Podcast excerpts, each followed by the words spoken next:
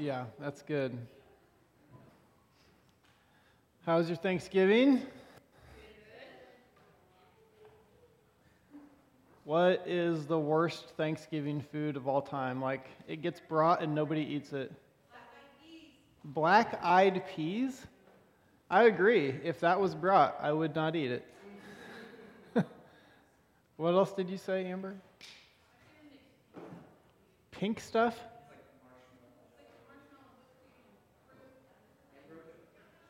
Yeah? Some people make other variations of that. Did you, were, is that your, your favorite thing, the orange stuff? yeah? No marshmallows at yours, yeah?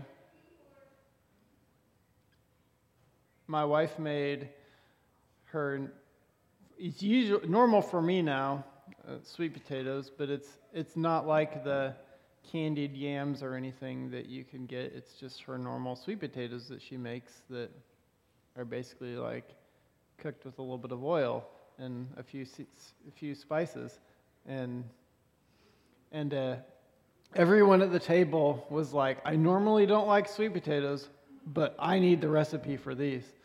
Um, they were really good. Yeah. So it can be a really wonderful time. Um, I hope that your Thanksgiving was a wonderful time. I had a great time. Um, it really can be a, a wonderful time full of joy uh, full of fellowship, um, full of good food. I, I convinced my dad to make roast elk this year. It was, it was, mm, mm. I didn't even have any turkey because the elk was that good. it was good. Um, it's a time for deepening relationships as well. Uh, when you're when you're with people that you love uh, family and friends, it's the time to just be with each other and to deepen relationships. Sometimes you're not with those people very often. Right? I was with my parents, I see them a few times a year. I saw my aunt and uncle and cousin for the first time in, I don't know, a year, a couple years maybe. So not very often do I see them. They had not yet met my youngest son until this Thanksgiving. But it was a time for us to enjoy being around each other um, deepening those relationships. Um, I know there was even here in Wichita, um, uh, Eitz Chaim served at another Messianic congregation, served at a, a community gathering. Um, I praise God for that and that they were able to help at a, a, a church um, where they were having a Thanksgiving for many people who may, may have not otherwise had a place to go. And those are wonderful opportunities to do as well. I know I did that one time when I was a teenager, where and instead of having a family Thanksgiving, we just went to the community center and served Thanksgiving to people who didn't otherwise have a place to go. And that, that's a really great time, too. Um, just serving and loving your neighbor there um, could be a really great thing, too.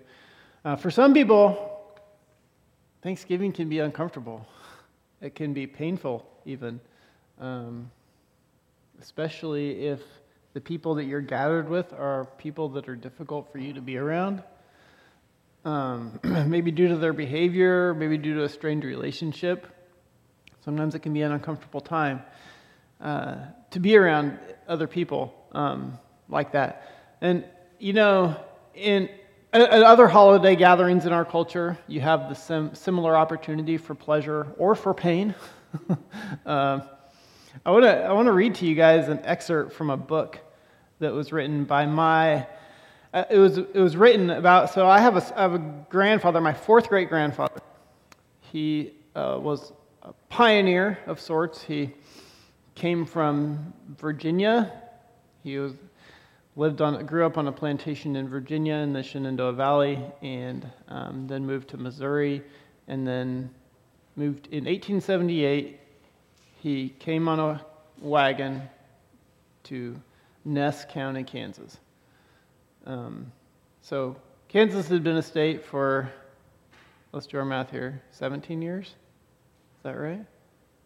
Come on, 1861, right? Yeah. So 17 years. Yeah. But Ness County hadn't had not even been incorporated yet, really. Like it was just it was pretty much nothingness out there. In, in 1870, earlier in 1878, um, there was a, a, a, massacre that occurred in Ness County um, before my grandfather moved there. So this is my fourth great grandfather. Um, he was a settler in, made a homestead claim in Ness County near Bazine, and uh, this is a, from a book um, about their settling. And in, in this book, he's referred to as Pap. Okay? Um, it says, Pap never seemed so happy as when he could gather his children and grandchildren about him for a family reunion. The one big day of the year was Christmas. Then we all went to Pap's for a full 24 hours of feasting and good times. Everybody for miles, or, for miles around managed to drop in at the Coles. Uh, they were the Cole family, okay, at the Coles on Christmas Day. And all were welcome. As many as 300 people have eaten Christmas dinner at Pap's. No one ever went away hungry, and many carried home enough food to last through the following week. When a professional baker moved into the country in, into the county one summer, Pap hired him to bake the cakes for the following Christmas. 24 of them the baker turned out, all huge affairs. But the piece de resistance was a giant baked in grandmother's wash tub and all, cover, all coated, co- co- coated all over with candy and fancy frosting. At these come, at these come one all come one, come all reunions, old feuds were forgotten, and many a prairie boy and girl owe their existence to the love affairs which grew out of these neighborly get togethers. mm-hmm. I hope that your Thanksgiving was as joyful as, as with other people, in the same vein as my ancestors enjoyed their holiday gatherings. Um, the joy, though, is experienced not in the material elements, the savory dishes, the plentiful desserts that we have. But the joy was for them and is for us most important coming in the relational presence that we have together with one another. That's where the joy comes. I can go eat good food by myself, okay? That doesn't give me a whole lot of joy. I have I have been there done that, okay? I have I, I lived for a couple months when I was a bachelor um, on a job assignment in another city, and I lived in a hotel for two months, um, and I ate in the hotel restaurant every day for two months, and I had everything on the menu, more than once, um, and I ate by myself, and it was good food. Don't get me wrong, but it wasn't very fun because I was by myself. I didn't have joy in that, right? Um, the joy comes in being together in relationship with each other. And that's what I want to talk about today um, the, the importance of relational presence. Okay? Um, and this is something that I've emphasized here at Remnant of Israel, and I'm not the first one to emphasize it, but I'm going to continue to emphasize relational presence at, at Remnant. Um, and what I want to talk a little bit about today is how relational presence stands alongside theology okay, how, how relational presence stands alongside theology. Um, it's really a crucial component of a healthy congregation, how it does this. And in fact, once you are walking in agreement on close handed theological standards, relational presence takes over and allows us to function as a healthy, godly covenant relationship with each other rather than us battling or dividing over the minutiae of open handed theology, we, we build one another up, not necessarily in full uniformity, and allow for diversity on those open handed issues, right? As we walk together on, in the kingdom of God. And, and that's because we have relationship with each other, right? And on top of that, the relational presence actually enables us. Okay, it, it enables us to come into alignment with each other on these things, especially on the critical issues, theologically speaking, the close handed ones. It enables us to come in, into alignment. And what I mean, what I mean when I say that, I want to share a little bit of a story with you. So um, at Sukkot, I I read a pretty long ex- excerpt from the book Gospel Comes with a House Key by Rosaria Champagne Butterfield. Okay, um, Rosaria, she was a lesbian feminist professor at Syracuse University um, back in the late 90s, and she was working on a book uh, opposing Christianity. She formed a relationship, though, um, with a local pastor there. His name was Ken Smith. And over the course of two years, before she ever, ever went into a church, she wrestled with the things that we consider to be theologically close handed, like the divinity of Yeshua. Right? Is he who he says he is? Is the Bible true? Like, really critical things, right? She wrestled with those, but she would never have been open to them without the relationship she had with Ken and Floy Smith. They built that relationship with her, they built a trust with her to allow them to dialogue about these things in a way that, that broke down the walls. It enabled Rosaria to come into alignment and eventually into humble submission to Yeshua, where God changed her entirely from the inside out. And uh, she has multiple books that talk about her story. But the point is, is that it was the relationship that allowed that alignment there.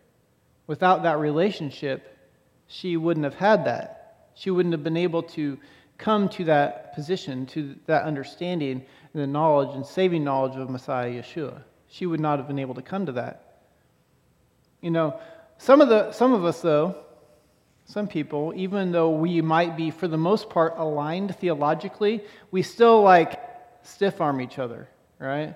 It's like the famous Heisman pose like, I'm going to keep my theology here, and I'm going to keep you away. And it's not because we're trying to tackle each other. Maybe some people are actually trying to tackle each other, theologically speaking, bring each other down.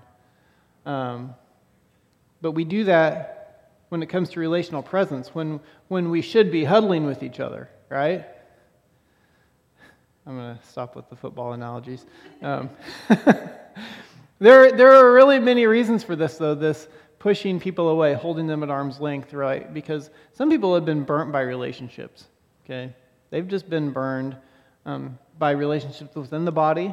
Sometimes the, re- the relationships from outside our experience in the body of Messiah cause us to, to feel this way too.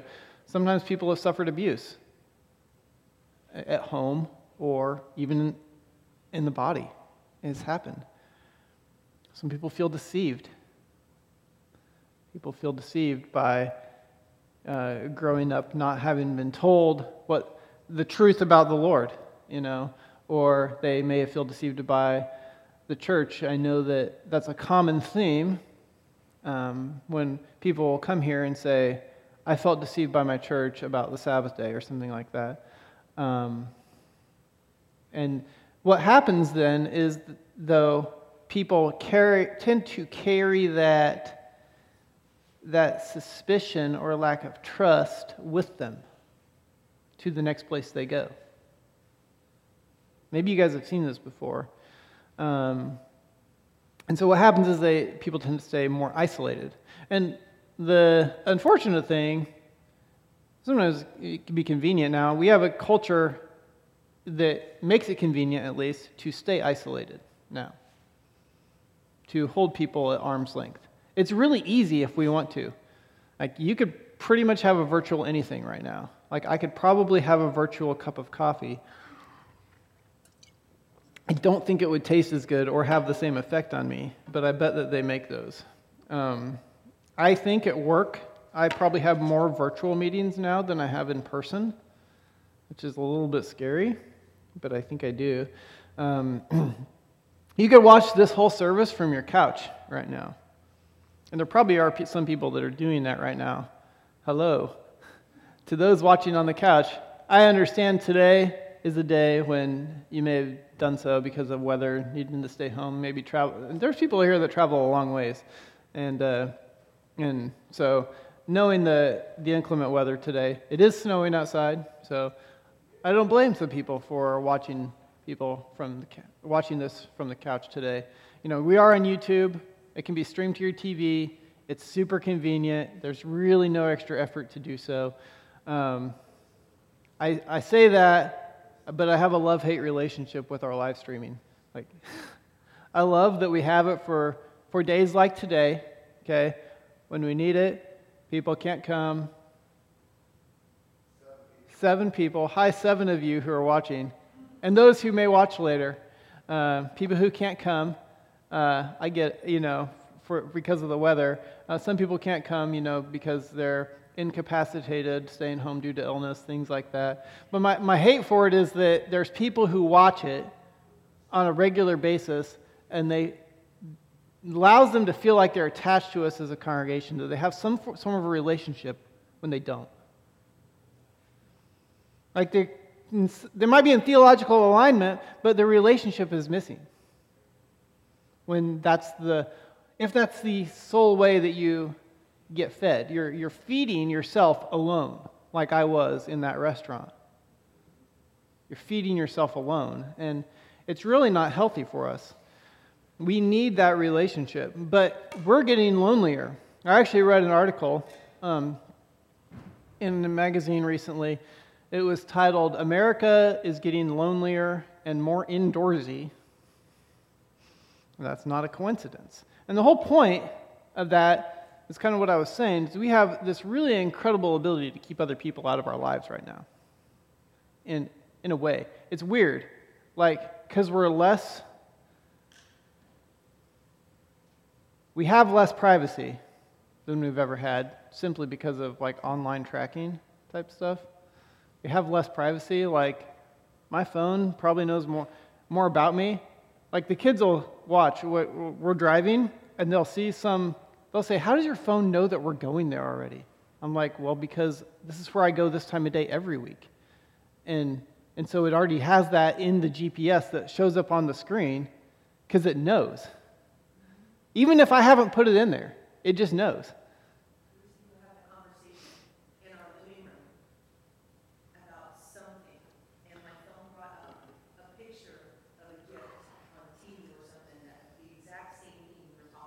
Yeah. Right. So we have, it's kind of a weird conundrum. We have less privacy, right, than we've ever had in our lives before. But at the same time, we have an ability to keep other people out of our life, like real people out of our life, uh, more than ever before. And what this does is it creates a vicious cycle for us. I want to read you uh, a little bit of that article. It said psychologists know that lonely individuals tend to think more negatively of others and see them as less trustworthy, which encourages even more isolation. That's the cycle, okay? You think more negatively of others, they seem less trustworthy, and and you want to thus be more isolated, and it goes in a circle. Okay? Americans are spending more time inside, at home, and alone than they did even just a few decades ago. From the 1970s to the late 1990s, Americans went from entertaining friends at home about 15 times a year to just eight. Okay? And that was 25 years ago. Okay? The end of that study was. Okay?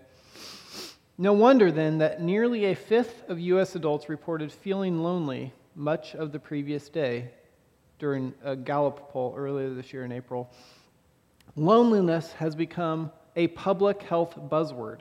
Surgeon General Vivek Murthy calls it an epidemic that affects both ment- mental and physical health, and I would add emotional and spiritual health too to that. It wasn't the focus of the article, um, but it does. And, and I'll, I'll also uh, say that COVID recently made it a lot worse. Right, COVID enhanced a lot of these abilities to be isolated, but it made it worse because mandates created feelings of isolation or actual isolation. And there, I mean, there were people, elderly people in nursing homes that literally died of loneliness. Like, they, they were so lonely, they, they didn't have a reason to live, and they gave up living, and they died. because of it. And that happens to people. And it, that's the harm that comes from loneliness, is that it reduces the reason for life. God created. God created life, and He reduces the reason for that. But our culture has a propensity for increasing isolation, even though we know that it's harmful. That's what our culture is doing, and that's the trend that we're on. So it's not, it's not surprising to me that because of that, um, we see some people that, want, that are more attracted to going to in like a, a church or a synagogue environment and go into a very large congregation, right, where they can remain isolated through anonymity in a large congregation. You can go and get lost. Okay, it's the same thing. It, it is a form of isolation. You might be around a thousand people, but nobody knows you. Right? Um, but I can understand it somewhat because of our culture. And there's really a level of attractiveness to not being involved. There is, in a way, because there's a stickiness to relationships. A stickiness. If you, like, you ever made scones, like, by yourself? Like, it's like actually, and like, when, you, when the dough is really good for scones, it is a mess. Like, ugh. That's like the worst part of it is the cleanup of it. Like you're ready to get to the enjoyment of it, but the, it is sticky. Like it's a, it's it's a mess.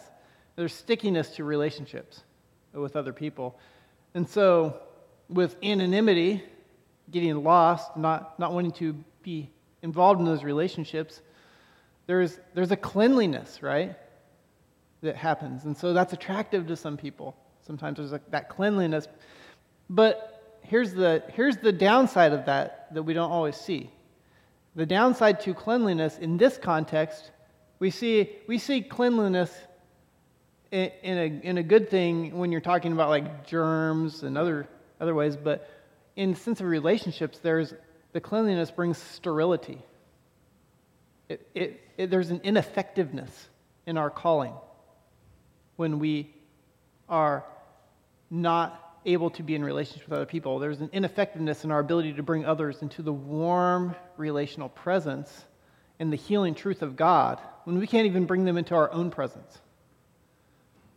Right? That, that's, we're, we're ineffective that way. And so we need to remember that relational presence is critically important. And it's not just because it makes us feel warm, not just because it makes us feel wanted or makes us feel welcome, and not because it makes us or helps us feel understood, but relational presence is important because God created it to be that way.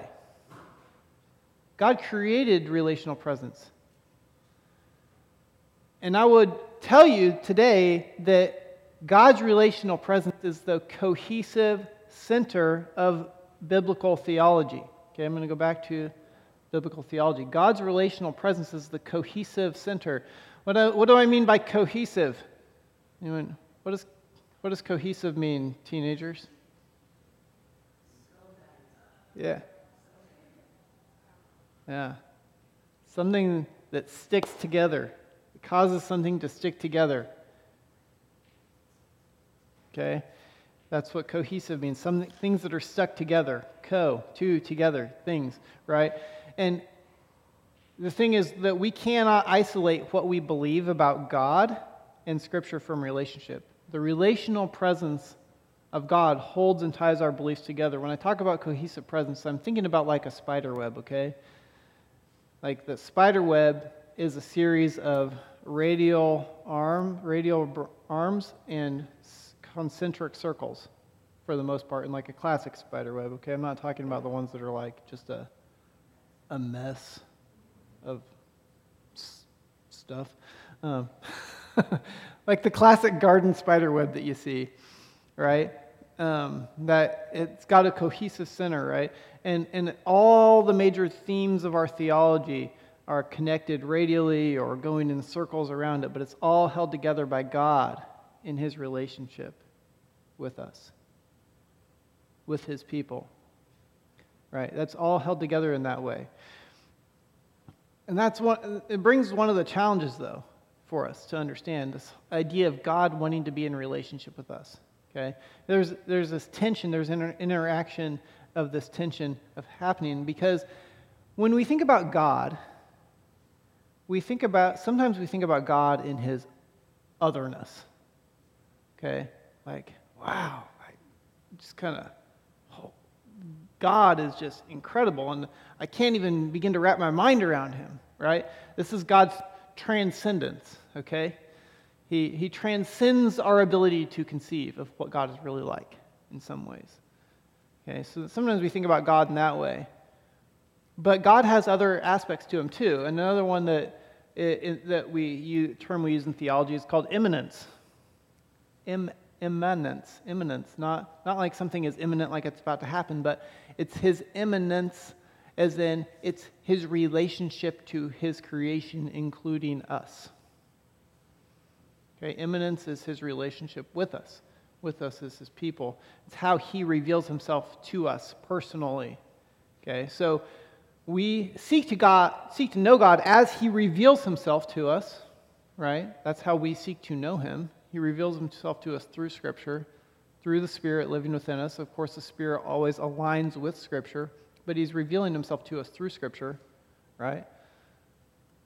But some people who call themselves Christians believe that since the Bible doesn't actually use the words relationship with God, that we don't actually have a relationship with God because it doesn't use the words. I'm not even kidding you, okay? Some people are like hearing this for the first time.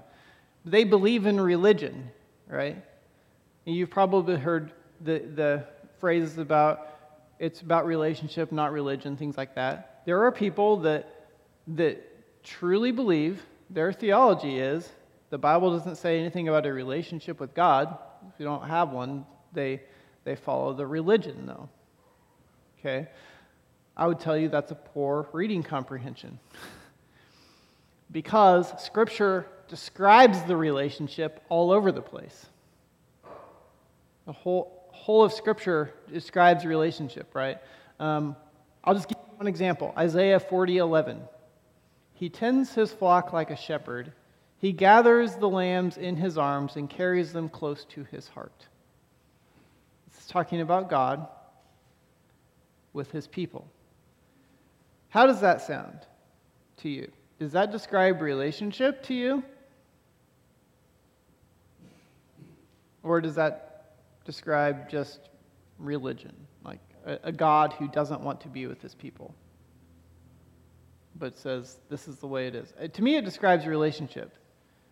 It helps us to relate to him in a way that we understand that he is tender with us. He loves us. He holds me when I need to be held. And if we ignore this understanding of the way God reveals himself, then we're constructing a false God. We are. We're constructing a false God if we ignore that. A God who doesn't care about his creation, a God who is not interested in relationship or being with us, or us being in relationship with each other. Now, the opposite of that, okay, there, there's, there's, so there's opposites here, right? One is God is not interested in being involved or being in relationship with his creation. The opposite of that, of believing that, is, is someone who believes that God interacts through everything all the time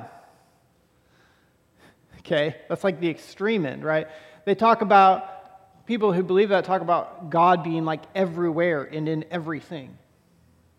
And I mean, on one hand, it's true. God is omnipresent, okay? Like Jeremiah 23, 23 and 24 says, Am I only God when I'm near? It's a declaration of Adonai, and not, when God, not God when far off. Can anyone hide himself in places so secret that I will not see him? Do I not fill heaven and earth? It is a declaration of Adonai. So it's true in one sense. You know, God is omnipresent. All right, teenagers, say that word omnipresent. Omni, omnipresent. omnipresent. God is with God is everywhere, right? But but to some people it's like the it's a, it's it, it brings casualty in relationship with God because it's like this idea that God is I mean, well some people it creates false gods as well, like God is nature. Like I'm going to go worship God in that tree over there. Right? Okay, that's not really true though. Um, but it, it brings some casualness to it because God is also present in unique and special ways that really help us to define that relationship very specifically rather than an ambiguous everywhere, anywhere, everything sort of way. Um, as an example, go with me to Exodus chapter 3.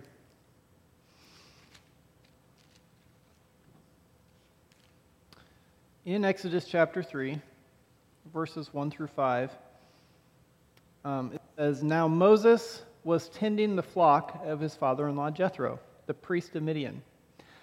So he led the flock to the farthest end of the wilderness, coming to the mountain of God, Horeb. Then the angel of Adonai appeared to him in a flame of fire from within a bush. So he looked and saw the bush burning with fire, yet it was not consumed.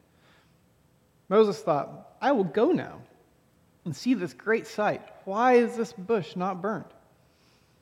When Adonai saw that he turned to look, he called to him out of the midst of the bush and said, Moses, Moses. So he answered, Hineni, here I am. Then he said, Come no closer. Take your sandals off, for the place where you are standing is holy ground. Okay, so this is the, the burning bush moment. Familiar story. Moses re- removes the sandals there because God is present there in a very specific way in a very specific bush. okay? Okay, for those, let's go, go back to this omnipresent idea. When God is omnipresent, it's true, but Moses doesn't take off his sandals at every bush, okay? he takes them off at one bush because God is present uniquely in a special way there. What's that? It's on fire, right? But not every bush is on fire, it's true. But that's what made it unique, too, right? God was uniquely present there. He, he revealed himself in a unique way through that fire, in that, and, and, and thus made it holy ground. Now, if you go to Exodus 19, go with me to Exodus 19. Right there at Mount Sinai right now, in Exodus 19. And if you read verses 16 through 19, it says, In the morning, on the third day, there was thundering and lightning, a thick cloud on the mountain, and the, and the blast of an exceedingly loud shofar.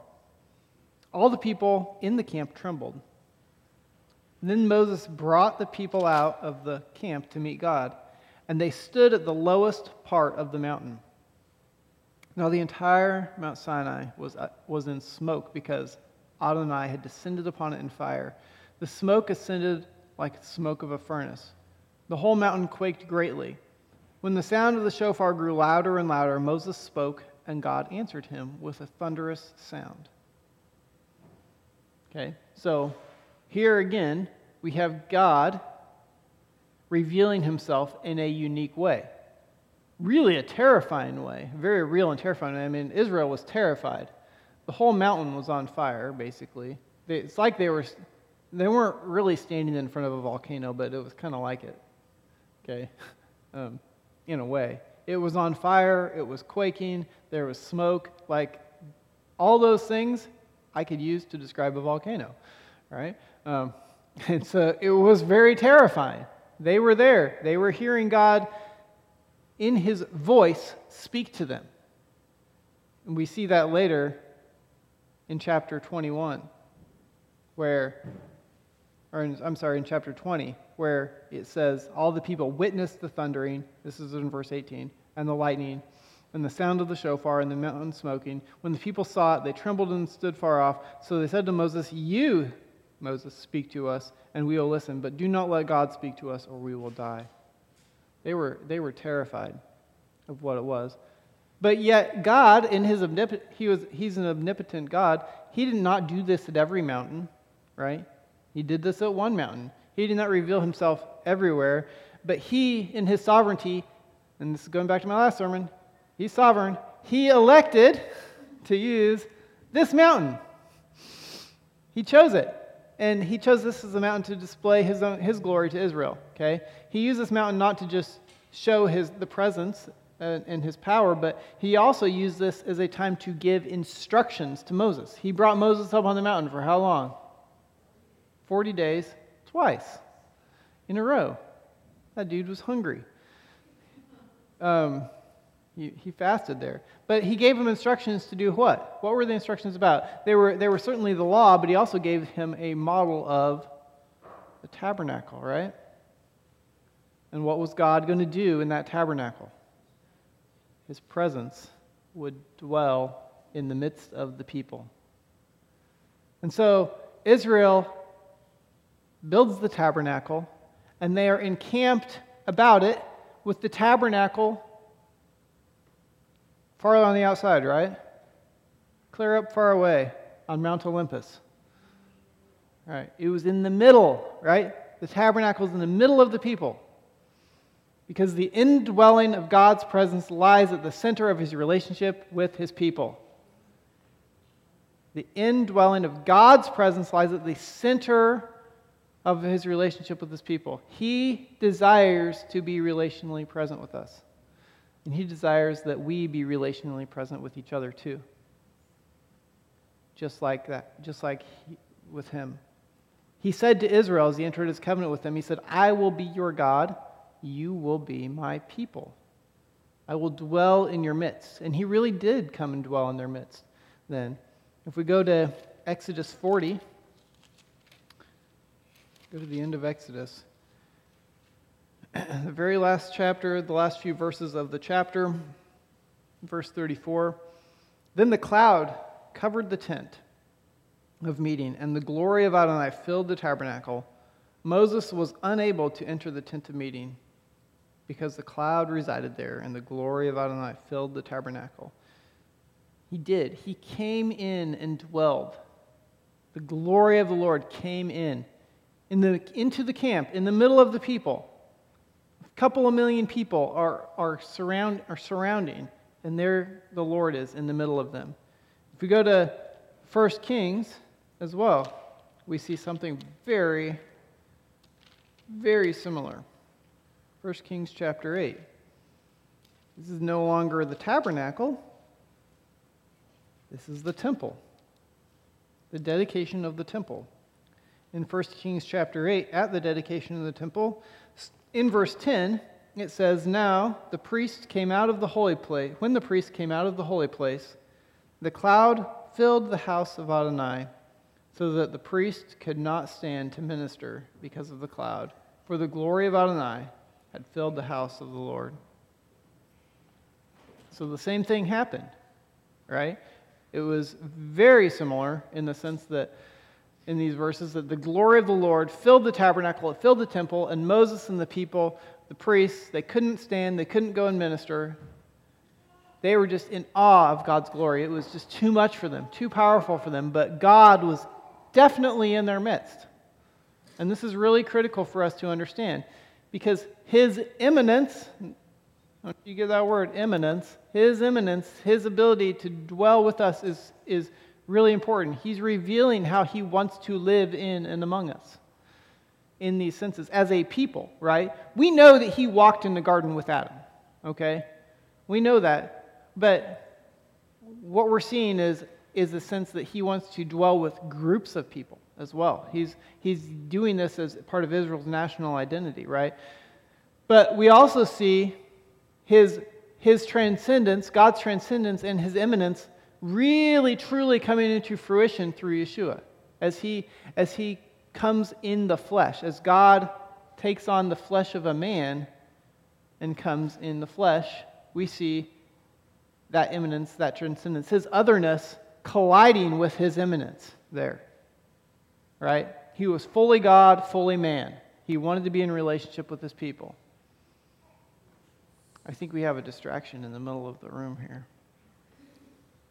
a cute little boy. Mm-hmm. We see this in Yeshua, though. His immanence wanting to be with us so much that he gave himself up. He was a sacrificial in, sacrificial in his atonement for us. He gave himself up so that he could be with us. I'm not going to go through it. We could read the whole of the gospel story, all the gospels, to see all the examples of his immanence, his wanting to be with us, all the things that he did, and the relationships that he formed along the way. We could see that. We could walk through all that. And then in, in John 14, 15, though, he promised the gift of the Ruach, the gift of the Spirit, so that his transcendence, his immanence, it wouldn't just go away. It wouldn't just go away when he ascended, right? But it, it would be in us. And he, he continues to display that, that otherness and his relational presence with us through his Holy Spirit. And so I want us to keep this in mind and just want to kind of talk for a minute about why I'm sharing this message today. And this is kind of the closing of my message. why am I sharing this today? Well, we, we've just had Thanksgiving, okay? It's, it was really wonderful um, for me and for many here, as you've, as you've already testified. Um, but I really want to encourage us because there are some people who have devalued the relational presence of the Lord, I feel like.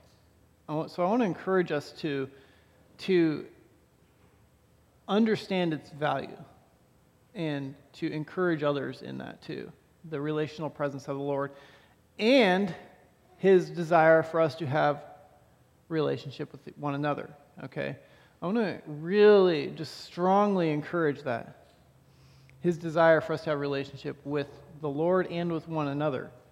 Um, you know, I've seen other people here at Remnant elevating open handed theology over relational presence to the point that they leave because of it. That they're like, nope, I cannot continue to be in relationship with you here. I've been here for a while, but I'm going to leave and and and the, they tell me the reasons and i'm like really? Like because of that? Like yep. Because they have these things that are again open-handed or should be open-handed but they're like nope that's more important than us being in relationship with each other. Um, and, and then I've seen those people, and they go and become lo- lonely, and they feed the cycle, you know, where they're like, I just can't find that perfect congregation, you know. And that's, that's those people, right? And you, I know you guys have heard the, the cliche phrases, there's no such thing as a perfect congregation. If you found it, you're not, you're, you need to leave because you just made it imperfect or something like that, you know. but the point is that these people become lonely and they feed the cycle and they, they have less trust and they become suspicious and we need to encourage them in the relationship aspect here in the understanding of the importance of the relationship aspect. There are some people here though that you know a lot of people here come from other congregations okay? Uh, very few people have grown up at remnant of israel. After all we're like about to celebrate our 25th anniversary. Um, but people um, maybe didn't leave their church, but they were told to leave. That's happened to some people. They were told to leave because of theological differences. And that broke relationships that they didn't want to break, but it did break them. And that caused loneliness as well. It destroyed trust. And if that happened to people here, I'm really sorry that that happened to, to you. That, that is something that we want to be able to work have God heal and restore. We believe that God can heal and restore your, the heart, the trust, the relationships because of that. Um, that, that really makes me sad when, when that happens, um, when someone's told to leave for those reasons. But, but, but then there's other people, they've really bought into this notion that it's better to avoid the prospect of the stickiness of relationships. The because sometimes they're challenging, sometimes they're disappointing. And they avoid them, they, or they, they, they, they avoid those relationships altogether, and, or they keep relationships shallow. It's like, I'm not going to I'm not going to go deep with you because I'm afraid. I'm, I'm afraid of that I really don't have a, a level of trust, or I'm afraid that it's going to be broken again. And so, because I've been, I've seen relationships broken in the past, and so I don't really have the trust to let relationships go deep again in, inside the body. And I've seen this happen. And what happens there, though, is that you fail to progress in spiritual health when, when, you're, when you're in that situation because you, you're not allowing people to truly encourage you for where you are actually at because no one ever actually gets to know you. Right? So you are stiff arming people who want to love you and encourage you and build you up to let iron sharpen iron, right? Because we don't let people get to know us when we do that or vice versa. We are not able to be used in the kingdom if we never get to know other people in a meaningful way. And, and I will say, there's a corrective aspect to this too. Sometimes I need correction. And sometimes each of us needs healthy correction as well within the body. But yet, if we don't develop relationships, correction is really hard to receive really hard to receive. Um, but God, I believe, calls us to healthy correction in our relationships um, because we can, we need to be the. So in our in our understanding of God and theology, I mean, just an example, you know, Paul he corrected Peter when Peter was eating, not eating, I should say, with people he used to eat with, and he said, "You're wrong, buddy and you need to change your ways, right? But they could do that because they had relationship with each other. He could call them out that way, right? And we need that correction sometimes. So, our relationships work. Yes, they are. relationships in the body of Messiah, they are work. Yes, they are work. Uh, just be, we call the, we call them covenant relationships, and when we have new members, we're going to introduce new members here in a few weeks. Um, we'll talk about the covenant of the mishpachah, that it's a covenant relationship. Being in a covenant doesn't make it easy, though, right? Uh, a marriage relationship is a covenant. Is a marriage relationship always easy? No. Just because it's covenant? No. it's not always easy, right? Um, the reality is, though, we need these relationships with each other. We need this covenant relationship with one another. And we need it so that we can be a healthy and functioning body. Okay? I could go all the way back into my sermon that I preached a year or two ago about the, the, the gifts and the parts of the body, right? And how we all work together. Um, I'm not going to today. Uh, I'm going to wrap this up here, but I'm, I am planning to go into and start going through Scripture and really exploring more in depth God's relational presence with us. Okay? Um, just scratching the surface this morning. So I just want to encourage us today. It's my encouragement for us to persevere towards encouraging and strengthening relationships with each other as we depend on God for His relational presence. He gives us a relational presence we have that with Him first and foremost, and then we have a relationship with one another in the body that God created. He intends for us. It's, yes, it's not always easy, but it is worth it. It is worth it for the kingdom of God. Amen. Amen.